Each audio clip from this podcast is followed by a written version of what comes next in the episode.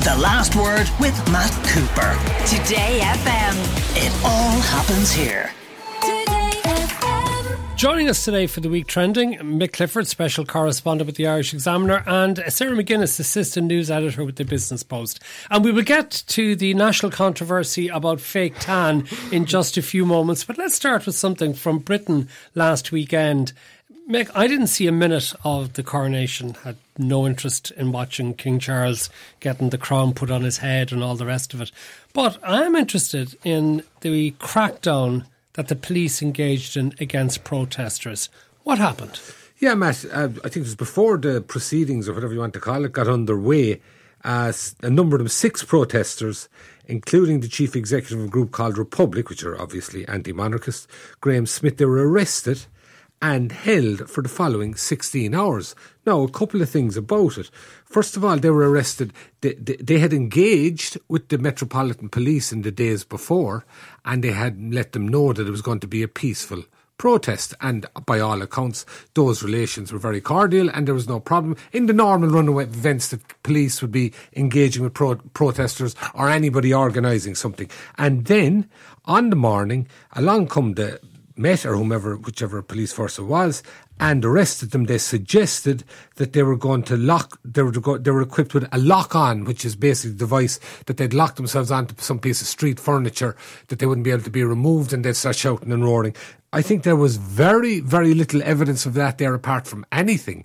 And it's really worrying under the circumstances, and particularly under the circumstances that they had engaged proactively with the police in running up to it and told them they'd be there for a peaceful protest the mere fact that peaceful protest was not to be tolerated is not something that you would expect of even a, a monarchical nation, let alone a democratic one, Sarah. No, it genuinely is shocking. And it's, it's also coming at a bad time, like, because two laws were passed recently. So there was the Public Order Act, which was passed just days before the coronation, um, which basically has given the police power for this summer to kind of treat protests how they deem fit. So it's all a bit loosey goosey, it seems. So like. they can just declare that they believe a protest could be some yeah, way damaging to public order and they can shut it down no matter yeah, what. So it's given them a broader range of powers, I suppose. But the last year as well, there was another act enabled, which basically, again, leaves it up to the police officers as to whether they think a protest is raucous or not. Like it does, uh, as far as I can tell, it doesn't really specify kind of numbers or anything like that. So this news has has come in like a really kind of tense time around freedom of expression and stuff like that. It must be very important as well for environmental campaigners oh, absolutely. who have perhaps upped the ante a little bit beyond what many people believe is acceptable in their protests. Oh, absolutely. Yeah, it's cast like a really weird light on the whole uh, on the whole thing now. I think as well because just just stop oil or whatever that protest name is, mm. they were there as well on the day of the coronation. But yeah, it really is just shocking. And like, but um, I was reading something on CNN during the week, and apparently the police made a lot of their arrests, and then said people asked why are we being arrested, and they said we'll find we'll figure that out. You know, like it seems that from the outset they just had their backup and were kind of going in because they knew they could, thanks to this legislation, to arrest people. Mick, we're far more tolerant in this country, aren't we, of protest, even when it discommodes us by blocking roads or tunnels or whatever. Yeah, and rightly so. You know, there are limits, and we saw recently the idea of protesting outside a public figure's home is definitely off limits, I think, as far as most people are concerned. But in general terms, as you say, even with disruption and the extent of disruption that is tolerated, just for some reason it came recently to my mind, Matt, recall back to the, the eco warriors down in the um, the, Glen, the the road to Wicklow that they were going oh, to. The Glen of the Downs. The Glen of the Downs. Remember, that went on for months and months. This commoded an awful lot of people, and you know, these were environmentalists. Some people might suggest they were ahead of their time, and yet that was tolerated, and rightly so. And there are other similar uh, similar ones that arise as well. We also the scenario, I'd say, God, it must be well over 10 more years ago now, where some Gardaí intervened in a protest and there was a big fallout from it, and one was prosecuted, found not guilty. But I mean, there is tolerance there, and there should be tolerance there. But this kind of preemptive thing is, as in, they, they arrest people on the basis we believe you're going to do something. That's it, very, very dodgy it's insane, territory. But even three of the three women were were arrested for passing out rape whistles, but it turns out, or rape alarms, it turns out they were just passing them out as part of like the organisation that they were a part of. So now the Met have had to kind of say, oh, sorry about that. We'll make sure not to do that in future. But it's just, it's just kind of embarrassing for well, them as this well. listener here says, I'd read that the protesters intended to spook the horses in case safety was the issue. Was that true? I don't think there was, I, I have seen absolutely no evidence of that whatsoever. And they'd have been well back from anywhere the horses were one way or the other. And as well, as I said, you know, they had engaged with the police. They, they, they were there to inform them, we're going to protest you know, we're letting you know this is where we'll be, and therefore the the notion that they were going to try something spectacular, I don't think it even makes sense, irrespective of the fact they shouldn't have been arrested anyway. Okay, I'm going to move to a story which the Irish Times is the most read. Uh, it was under the headline Irish Women's Obsession with Fake Tan is Problematic. And I'm going to read the stand first of a piece written by Adriana Acosta Cortez, who says When a white Irish woman dons fake tan for a night out, she is wearing a costume that allows her to experience a fleeting taste of a more exotic identity with none of the obstacles people of colour face. Sarah me sitting here in a fresh layer of cocoa brown. I was a bit taken aback when I saw that. It's a strong headline. It is a strong headline.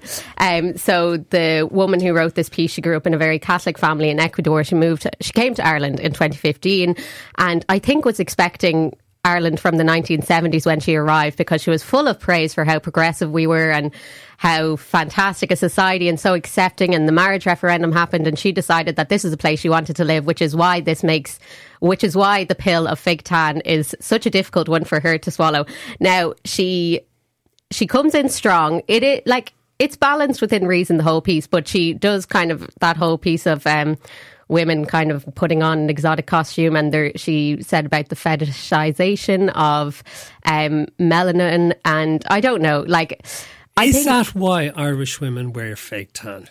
I think at its core, a 14 year old putting on a layer of tan for a disco, they're not trying to actively partake in the fetishization of another race. But also, I think that this it, cultural appropriation is a conversation worth having. Like if you think about 10 years ago, I don't know, I have flashbacks to primary school and the first week we're all back and kids are coming back with their hair braided in cornrows. Now that was cultural appropriation because, you know, cornrows have such a strong place in black history and black women and their hair that has a whole history in itself. But um, I don't think that intentionally we do. And she does acknowledge that in the piece, to be fair. But I also think that she makes this point about a double standard, whereby if you're a white woman and you can be pale and you can be a little darker in skin tone and you can do both without any of the oppression, whereas you're, if you're kind of growing up as a black woman or a person of colour and you can't go paler, people try, it's very dangerous, and you're told that the paler you are, the more privilege you'll have, you would kind of be going like, ah, here, what's going on? Okay, Michael, just very briefly to finish off on this. I mean, I would have thought that partly if people, a lot of people go and get the sun and we've been warned not actually to take sun because of the risks of skin cancer. So it's a safer option for people than actually burning their skin under the sun. That's very true, Matt. Um, I, I have to say, no, as somebody who has who's never tried the fake tan yourself, unfortunately, like yeah, but I mean, I can see why it's women wear it. I can see why it's an attractive feature. I can see why Ireland has the highest per capita use of it because we probably have the whitest skin tone in that respect. And we don't get the sun as much as other countries. Sun, exactly. I think this is going very far altogether, to be All honest. All right. Well, look, we'll move on and we'll talk about a man who I think uses a bit of fake tan, Donald Trump. Um, I think that's fair to say, judging by the colour of him, that he has a liking for uh, various products. I don't know whether it's the same one that you use, but he does. Let's hear a little bit of him on a, a, TV show he gave. He used to be a regular on Fox News. They seem to have moved away from him. But CNN, in its efforts to try and increase ratings, uh, put him up on a so called town hall in front of a live audience this week. And here's just a little bit of what he had to say. Will you pardon the January 6th? Rioters who were convicted of federal offenses? I am inclined to uh, pardon many of them. I can't say for every single one because a couple of them probably they got out of control. But you know, when you look at Antifa, what they've done to Portland, and if uh, you look at Antifa, look at what they've done to Minneapolis, and uh, so many other so many other places. Look at what they did to Seattle and BLM. BLM. Many people were killed. These people, I'm not trying to justify anything, but you have two standards of justice in this country, and what they've done, and I, I love that question, because what they've done to so many people is nothing nothing. And then what they've done to these people, they've persecuted these people. And yeah, my, my answer is I am most likely, if I get in, I will most likely, I would say it will be a large portion of them. Should we be ignoring him for the next 12 months or so? Well, Or we've can ch- we, if he's going to be running for American president? Well, we've a choice to ignore him. I think, in fairness to the American media, they, they don't have a choice. He's he's going to be running for American president. He has a very strong base of support. There are, unfortunately, in my opinion, a lot of people who look up to him in America. And CNN have, you could argue, an obligation to give him some form of a platform. No, they didn't have to load the audience with Trump supporters who'd engage in baiting and laughing and clapping to to his whenever he uh, he, he said something that he wanted a reaction to.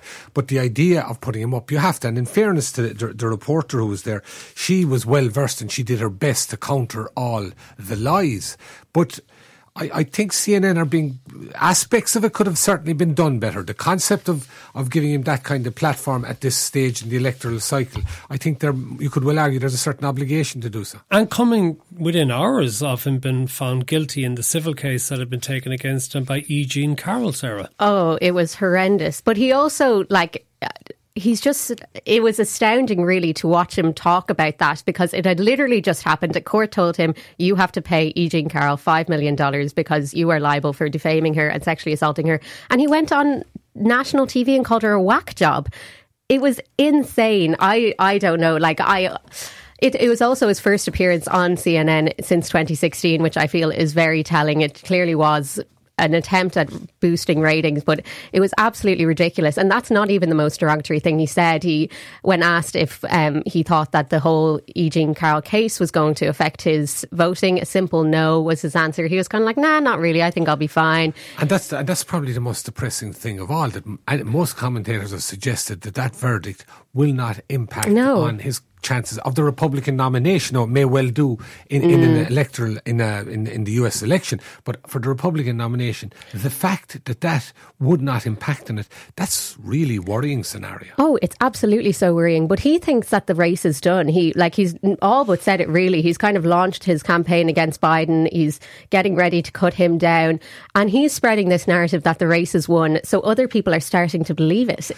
Yeah, I, th- I, I think where the verdict will affect him is in, in, in the, the general election if he wins the Republican nomination. Mm. I, I think, though, particularly the likes of suburban housewives and that that demographic that, that was so important the last time, and others like that, I think it will affect him there. I, th- I think it will. It, Yeah. it, it probably will, and uh, hopefully it will. But Yeah. it's just insane. And he was coming out with a load of other stuff as well. He actually referred to January sixth as a beautiful day. Not what you two had in mind, I don't think. Um, he said that he could stop the war in Ukraine in one day if he wanted to. Um, and that's not the first time he's made that remark. I genuinely think he actually believes that he told Ni- Nigel Farage the same. I don't know. It's just insane. And I don't think anyone in 2020 thought that we'd be back in this scenario, but here we are. And it's even more dangerous this time around because the world is even more bonkers than it was in 2016. And it's only going to get worse. Sorry, that's very depressing. Happy Friday, everyone. I mean, take a I- I break. mean, just uh, as, as a trajectory of how, how far America has come, uh, Gary Hart, presidential candidate, was that 88? Yes. The big thing there was he was actually, as a married man, having an affair, bang, end of his chances whatsoever. This man is now, albeit in a civil court, declared a rapist. And uh, No, so- no, he was. He wasn't declared a rapist. He was Sorry, excuse me, sexual abuser. Declared- He, he sexually assaulted Yeah. um, E. Jean Carroll um, in, in a civil court, albeit, and yet people saying it won't affect his chances. We'll be I back mean, with it's more of the week trending with Mick Clifford and Sarah McGuinness after this. Let's go back to the week trending with Sarah McGuinness and Mick Clifford. And I suppose this is a sensitive one talking about anyone becoming a parent, but what should we think of actor Robert De Niro becoming a father for the seventh time at the age of 79? Is this something to be celebrated or is this something to be regarded as inappropriate? Sarah. I don't know, I'd say inappropriate. It's kind of confusing, really, because he is almost 80. He's 80 in July. His eldest child is 51. Um, it's kind of it's kind of bonkers. Um, now I don't know. I feel like he's kind of handled it in a way that has kind of saved it from becoming this really tacky media storm. You know, like he it was all very candid how it was revealed. He was cra- he corrected someone in an interview. They said, "Oh, you've six kids." He said, "No, I have seven kids." Um, you know, in a, promoting a movie called About My Father, fittingly enough, and then it all kind of came out from there. I, I don't know. At first, I was kind of like, ah, a healthy baby being born. This is a good news story, but it's also kind of sad when you think about it because by the time his child is 22, he's going to be in his 100s. He'll if be he survives. if he survives, but I don't know. He seems to be he seems to be going strong. He just had a baby, so yes, there is that. But at the same time, is it fair on a child to have a father Yeah. who could be your grandfather, could be your great grandfather? Yeah, no, it is quite sad for the child because ultimately most of their life will be spent um, without him. And it's also quite sad now. I was thinking about like, how is he going to do the night feeds? How is he going to pick up the baby? But he's Robert De Niro, so he has people to pay for the He'll be, pay he'll be, he'll be in need yeah, he can be, he can pay people but to do that. But it is quite I don't know, it is quite sad um, for them because I suppose like it will be ultimately a very different relationship with his child than he would have had with his, all of his previous children. Yeah, I, there's something unsettling about the whole thing. I have to say, you know, was it planned? Is another issue, but Apparently so. He's- he yeah. said it was. he said it was planned. Yeah. Yeah, th- I, I, there's something a bit iffy about it, to be honest with you, especially a man who's already had six children, like the oldest being 51. Um, and it's just, just in, in terms of the child. Now, who knows what's his relationship with the mother and what her attitude to it is. And we know, to put it mildly, that people like Robert De Niro lead very unconventional lives. So there's that in it. But in terms of uh, the, the prospects of a child with two parents growing up in, and, and parents doing what Christ knows what the right thing for parents to do is. Nobody knows anymore. I certainly don't anyway. But do, do, doing doing doing as you're supposed to, um, you'd have to wonder about his prospects of that. Well, like I mean, his uh, second eldest child is eleven, so he already kind of he had a child going into his twilight years anyway. So I don't know if he kind of just said. We'll see what happens. I don't really know. He did say it was planned, but yeah, there is something just kind of off about it, and I don't think anyone really knows what to say, so nobody's really saying anything. Okay, I wasn't here yesterday, but I know there was a discussion uh, that Ian shared in relation to RTÉ's latest Eurovision debacle. Mick, what do you think of the argument that the lacklustre showing was down to chronic underfunding? I mean, how much money do you need to have a good song? Well, that's the point. It's not about the song anymore, is it? No, I, I, I, I think it has something to do with the song. Even the way you stage the song may be important, but surely the song has to be good rather than being a sort of an out of date anthem. Well, uh, yeah, fair enough. But I mean, Something maybe Coldplay would have rejected five to ten years ago. Yeah, well, that doesn't necessarily mean it's out of date. but, but I, I suppose that the Eurovision is not about the song as such anymore. The song is an element of it rather than being the main event, I would have thought. Now, I have to be perfectly honest and say I didn't spot the heat during the week. Was that the night of the. Um, It was the night Man of the City- football with Manchester City and Ah, Real yeah, Madrid, which was a Greer, cracking that game. was best game of the year as far as I can see. So I mean, I was going to miss it, but um, it's a lost cause. To be honest, it's it's turned into something completely different. And uh, the suggestions here it's not funded enough. Well, what do you want? What do you want to put into it? And what's what's the outcome? What kind of outcome do you want? This is not going back to Johnny Logan. They were nice tunes, the ones that won it before. They were nice songs, but. I, I, I don't think it's it's worth the candle to be honest, which I wouldn't be throwing. I remember money. I was at Millstreet 30 years ago when it was I heard you say staged that you've been Mill at two or three of them. I've been at three, yeah. Yeah, I'm not trying to watch yourself. They'll be hauling you in to sing the next one. next- Yeah. Um, I don't know. I think I would be kind of of- on the same wavelength as Mick. Like, I don't care about it that much. But I think that we need to change if we're got like if we're going to change the funding of it, we need to change our attitude around it because I do think, as Elaine said yesterday, we do have a bit of entitlement around it. We kind of think like, oh well, we hold the record, which we probably won't for much longer.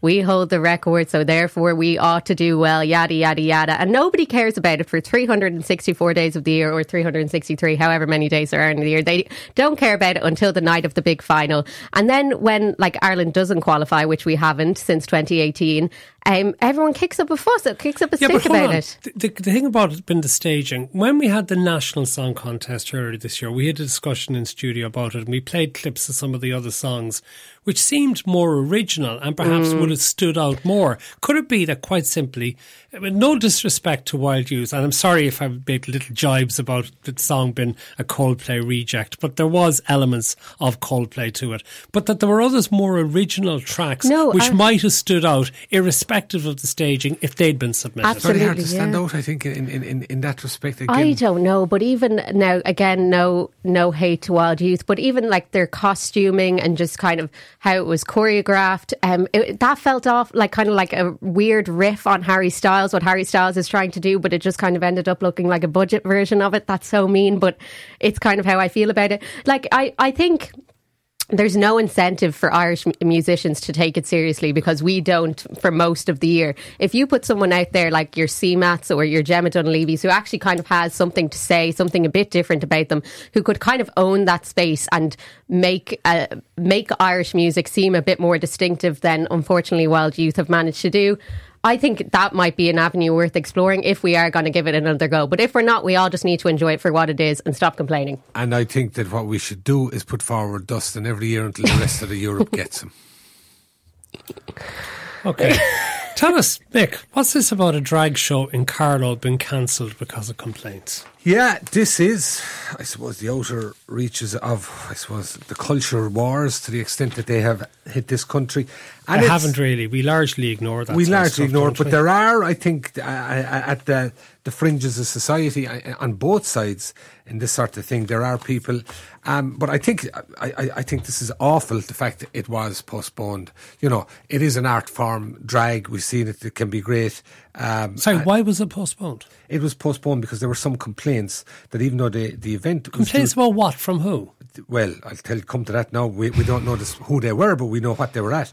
Uh, they're, they're suggesting it was beginning at 9 p.m. and some complain, some people complained, suggesting that there would still be children on the premises at 9 p.m. In other words, it's, I, I would suggest that the complaints originated with people who are very much anti drag and by extension probably anti transgender and uh, I would imagine that's what this looks like, that it's coming from that element. It should be pointed out, I think, in my opinion, that element is very small, but it's very vocal. And it should also be pointed out that it's one end of the, the, the bones of whatever culture wars there's in But this why country. give in to them?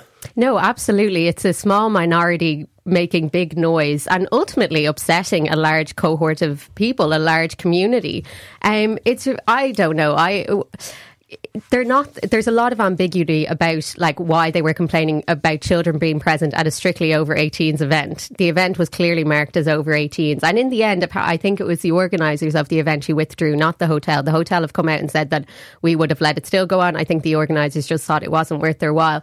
But i don't know there's been a lot of discourse about the importation of american american politics here and kind of the anti-trans agenda going on in the us people are kind of taking inspiration from that here. And translating it. And I'd have to say, to a large extent, I would agree because for years and years and years, there have been pantomimes across in every county in Ireland, let alone every like town, and there's like always a man dressed in women's clothes up on Madam. Twanky or whatever the various con- Yeah. every various said thing in the Gaiety, in the Oh, Cork yeah. Opera There's House, man. whatever. There's always a man And in woman's clothes. And Hundreds of children in the audience. and no one cares. And no one cares. Yes, there was a the Americans were kicking up about drag acts reading to children, and now suddenly, you know.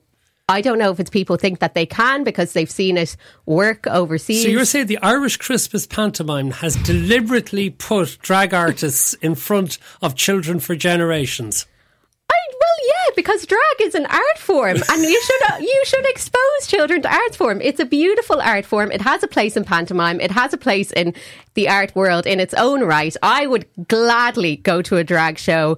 Um, but like, yeah, I don't know. I think that people have just seen that this tactic of kind of, oh, think of the children unloading their own fears and anxieties that are completely irrational onto children has worked and it's got, gotten them their way. I, I, I think what the cancellation reflects is that among the broad swathe of middle ground people who are not well taken by these culture wars on one side or the other, people are just afraid to have anything in terms of when anything arises, it's run away rather than anything else.